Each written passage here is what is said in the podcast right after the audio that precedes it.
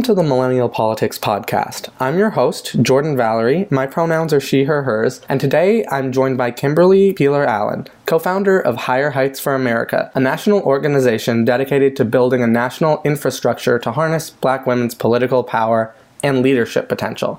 Thanks for coming on. Thanks so much for having me. Yeah, absolutely. So, could you tell us about how Higher Heights got started and the work you've been doing? Sure. So, Higher Heights uh, was dreamt up by myself and my co founder, Glynda Carr, uh, back in 2011, where we, after working in politics, uh, in the women's movement, in the progressive movement uh, for many, many years, we kept seeing the same uh, handful of women of color in these rooms. And as the conversations were developing in these rooms about the future of uh, Black communities and uh, discussing issues that had direct impact on uh, Black people, you know, we weren't at the decision making tables. We weren't part of the conversation. And uh, through our personal networks from our friends and colleagues, we knew that you know, between the two of us, we could probably pull, you know, 150 Black women who were involved in politics, who were interested in politics, worked for elected officials, or were elected themselves without even really having to do any outreach. We could get to that number. And so we said, you know what? If it's just from our network that we can pull this many people, there's got to be um, thousands of Black women across the country who want to be part of the process, who are interested and willing to to get involved. And uh, so we need to create something for them because no one is going to create if no one's going to be concerned about Black women's issues uh, more than Black women. So Higher Heights was born on the back of a um, a placemat in a diner, and uh, we've been off to the races ever since. So we decided one of the first things that we needed to do, we needed to do a baseline uh, analysis of the status of Black women in American politics. So we partnered with Rutgers University, the Center for American Women and Politics there, uh, to do this this work because no one had actually pulled out just the numbers for Black women. Where had black women been elected? Where had they run and lost? Uh, what were the numbers of black women who'd come out to the polls? In general, most of the research had lumped women of color all together. And uh, so we said, you know what, let's take a moment and uh, go into the crosstabs and pull out those numbers and really get a good sense of um, where our strengths are, where our weaknesses are, and then from there we can build.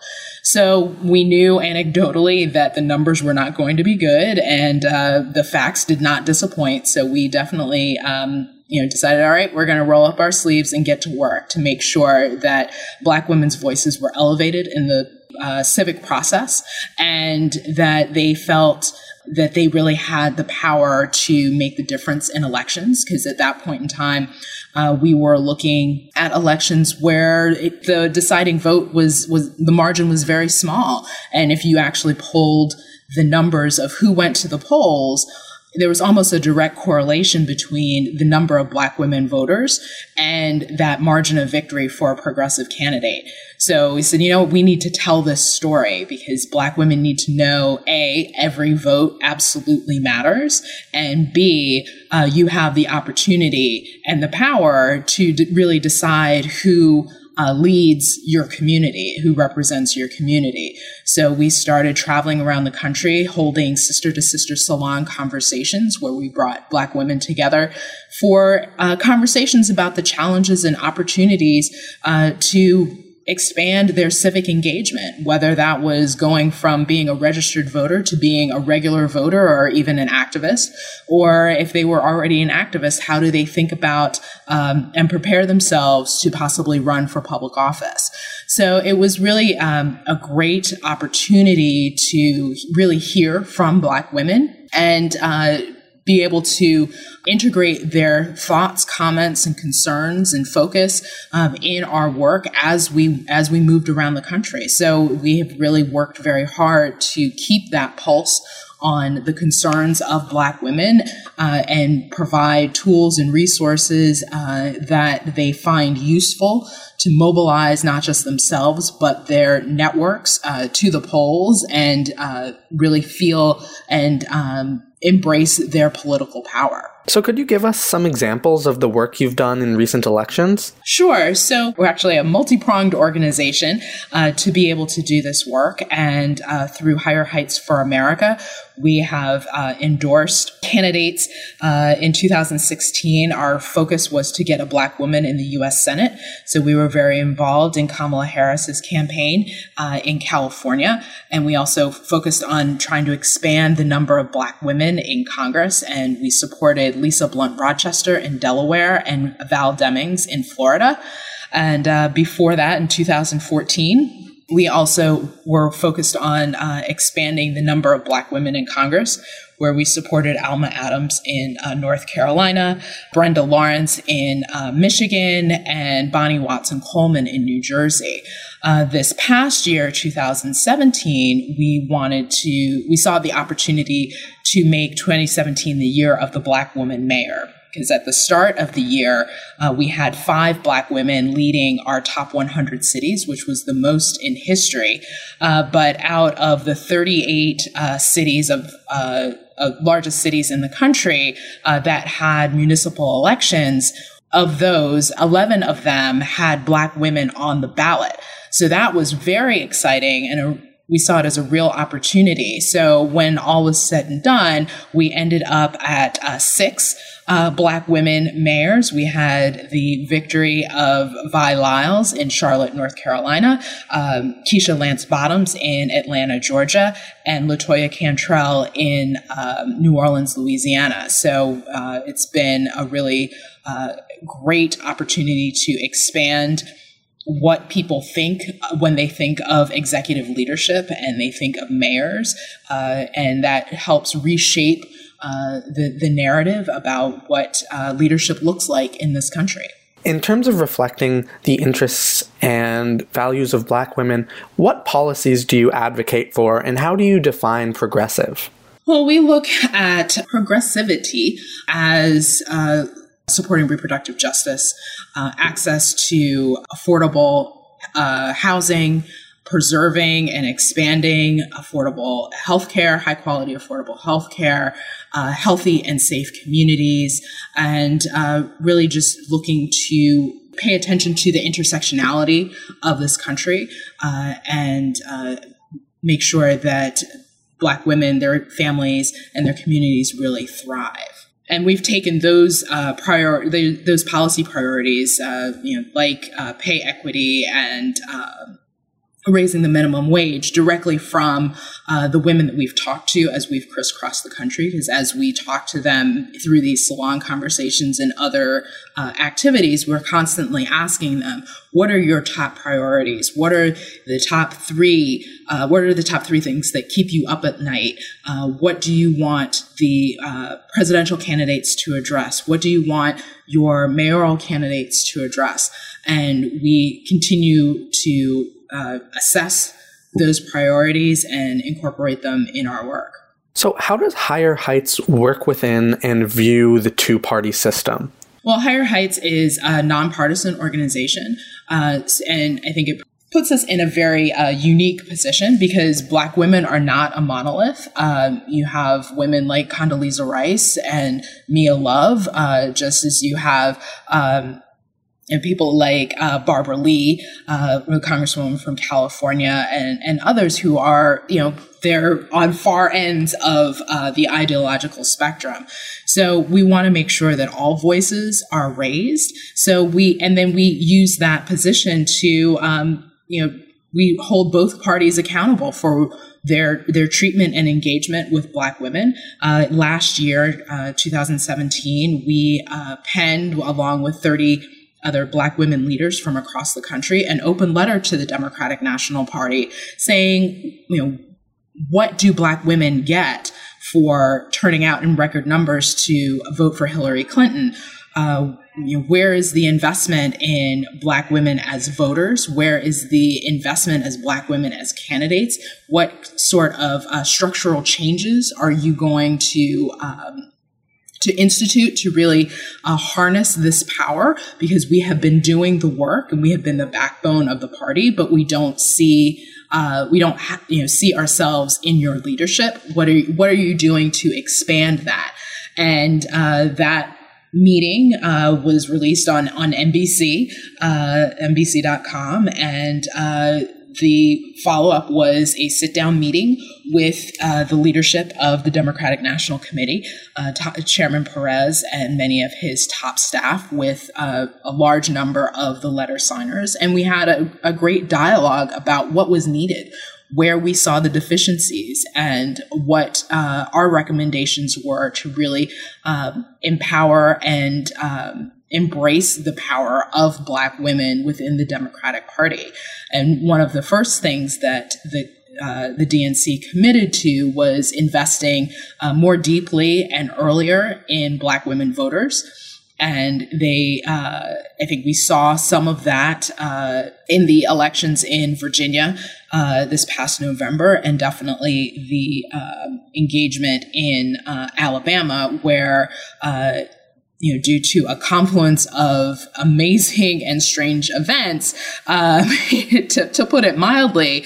Uh, but in addition to also the party recognized very early on that they needed to uh, help uh, resource uh, the organizations that were on the ground, uh, whether it was uh, directly from contributions from the DNC or giving, uh, raising money for the Doug Jones campaign for him to then use to mobilize Black women voters, uh, as well as several organizations uh, independent of the of any party structure went down to mobilize voters, and they were on the ground uh, for three and in some case four months. Um, you know, basically as soon as the date for the special election was set, uh, folks got to work immediately mobilizing voters, and I think that is why we saw such amazingly record number of voters, and particularly Black women, uh, showing up at the polls. And I think that uh, the letter that we penned back over the summer was a catalyst uh, for that deeper investment from not just the DNC, but I think there were others that uh, definitely took notice of um, of the work of Black women uh, supporting the nation or trying to move the nation forward. And uh, they wanted to encourage that as well. Looking into kind of Alabama as an example for a greater issue, though black women did deliver Doug Jones that really incredible victory, he refused to address that fact and in the Senate hasn't quite acted in the interests of black women. Now, with that as kind of an example of a larger problem, what work do you do and what work can we do to hold our elected officials accountable to black women? Well it, that is absolutely uh, what needs to be done is uh, you know remind ourselves and the electeds that they work for us. We have uh, encouraged black women to show up at um, community events uh, at town halls to write letters to their elected officials to really um, you know make sure that their voices are heard. Uh, I think when the healthcare debate uh, was happening um, earlier last year, and the number of phone calls uh, that were uh, that went into the switchboards on both the House and the Senate t- side was unprecedented, and we were always encouraging our supporters and uh, the people and our activists that you have to let make your voice heard. And most times elected officials they do what they do because they don't know they haven't heard from their the electorate uh, we have a very passive electorate and uh, uh, reprogramming uh, folks to realize that voting is really step one of civic engagement and not the the, la- the first and only step uh, is definitely um, a big part of our work. You know, letting them know that you know you can really make a difference uh, by you know, stepping up, raising your hand, raising your voice, whether you're sending letters, making calls, uh, posting on social media. You know, you have to call elect all elected officials accountable and as much and as just as important as it is to let them know when they're doing something wrong they often hear nothing when they do something right uh, so making sure that we are engaged both when we're angry and when we're pleased uh, that is the sign of a, a truly engaged electorate and a functioning democracy So, in terms of engagement, some folks believe that because the American political system was designed to oppress black women, that it doesn't really make sense to involve themselves in electoral politics, since that could inherently validate an oppressive system. How do you respond to that? And do you believe that we can fundamentally reform our system so that it is not oppressive? oh, that's a weighted question. Uh, I feel that there has to be agitation within the structure and outside of the structure if we're going to make any true progress. Uh, and we are very committed to changing the makeup of the decision making tables uh, with the um, sense that by just adding uh, different voices, uh, different positions, uh, different life experiences to those rooms where the decisions are being made, that um, you know this we can upend the system, uh, but it requires uh, people fully participating in the process. I feel like you have to. Um, you have to have the folks on the inside as well as on the outside um, agitating towards the same thing uh, for us to really make any progress. So, one of the biggest impediments to true representation in politics is that though those in power may want to have marginalized bodies in the room, they tend not to genuinely want to hear marginalized voices. They want to be able to tokenize people, but not actually include them in the decision making process. How do you go about combating this problem and creating true representation for Black women? Uh, another one. Wow.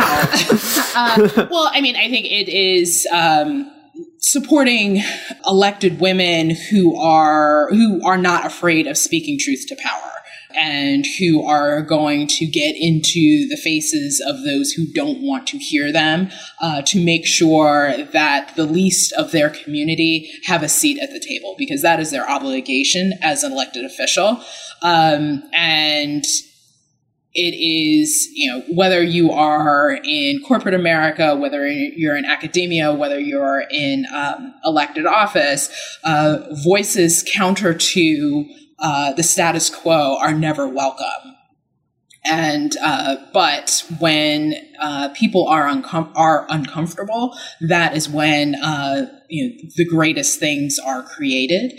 And so it is uh, incumbent on Black women and our allies, we can't do this alone, to make rooms uncomfortable, uh, to make uh, sure that the voices are heard, whether they want to be listened to or not, um, you, you know, to you know, prime example of this is uh, Maxine Waters uh, in that hearing with uh, Steve Mnuchin uh, and uh, you know, reclaiming my time because he was not answering her questions. So she was reclaiming her time and she was going to ask the question again and again and again until uh, she felt she got a satisfactory answer. And I think it is that type of leadership uh, not just from Black women, but from our allies and anyone who truly values um, uh, you know, a, a, reflective democracy, uh, that is your responsibility uh, in you know in American demo- in, in, American democracy. So hopefully a slightly easier question. Going into the 2018 midterms, what is Higher Heights doing?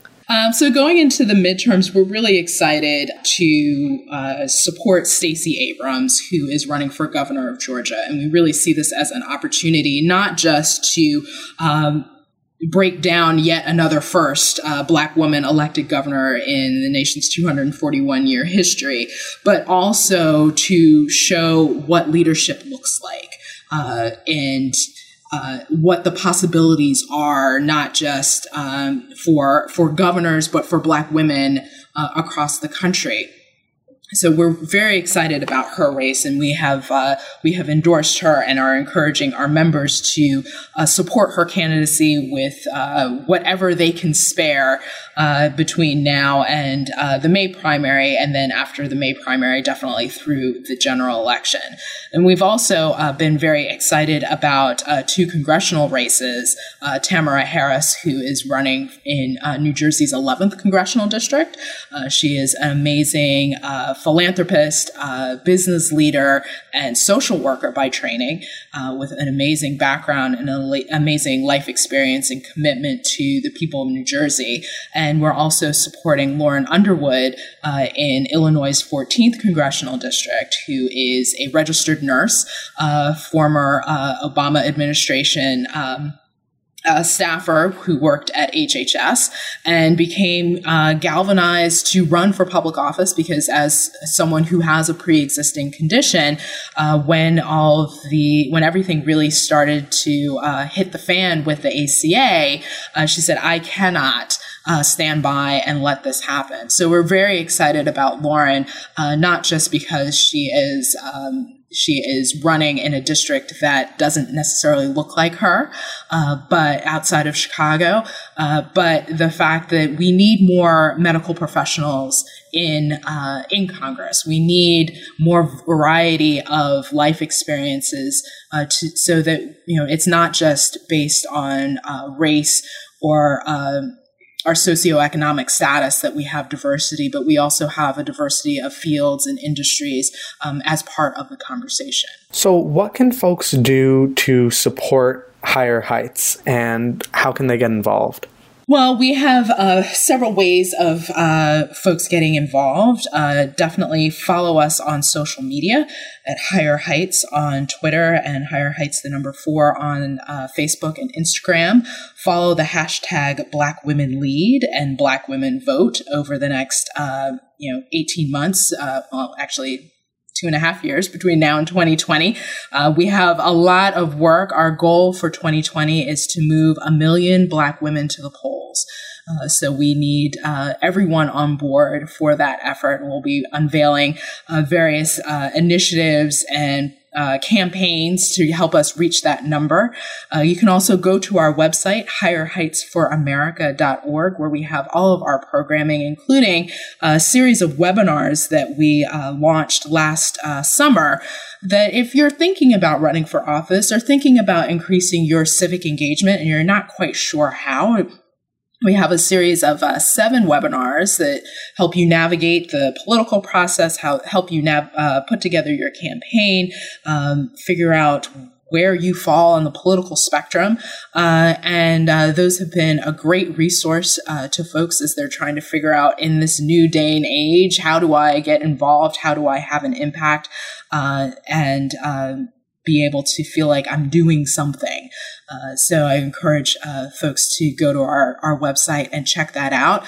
And, um, you know, always would, you know, greatly appreciate any uh, support folks can give. We talk a lot about uh, the, uh, the generosity of Black people uh, in general. We are some of the most philanthropic demographic group one of the most philanthropic demographic groups in the country because because we give to our uh, many folks give to their uh, religious institution, their civic organization, uh, but uh, we don't uh, really participate in political stewardship. So we always encourage uh, people to think about shifting because no one has any extra dollars. We fully recognize that, but shift um, a portion of what you may give philanthropically or if, if shift a pair of shoes or that latte or whatever uh, you may do um, for fun, shift a portion of that. Shift one, maybe once a quarter, or you know, maybe if you're feeling extra generous, once a month towards uh, some political stewardship and engagement. Whether you're supporting a Black woman candidate directly uh, by giving to her campaign, or supporting an organization like Higher Heights or other organizations that are building and supporting a leadership ladder to really expand uh, the face of democracy. So, lastly, where can folks find you online? Uh, you can find me on Twitter at Kimber P, K I M B E R P underscore A. All right. So, thank you so much for coming on to the podcast today and telling us about the work you do. I really appreciate it. It was very fun. Thank you so much for having me. Yeah, absolutely. So, again, I'm Jordan Valerie Allen, politics editor of Millennial Politics. You can find me on Twitter at Jordan Val Allen. Make sure to follow Millennial Politics on social media, subscribe to our newsletter, and check out our merch at millennialpolitics.co. And stay tuned for the next episode of our podcast. Thanks for listening.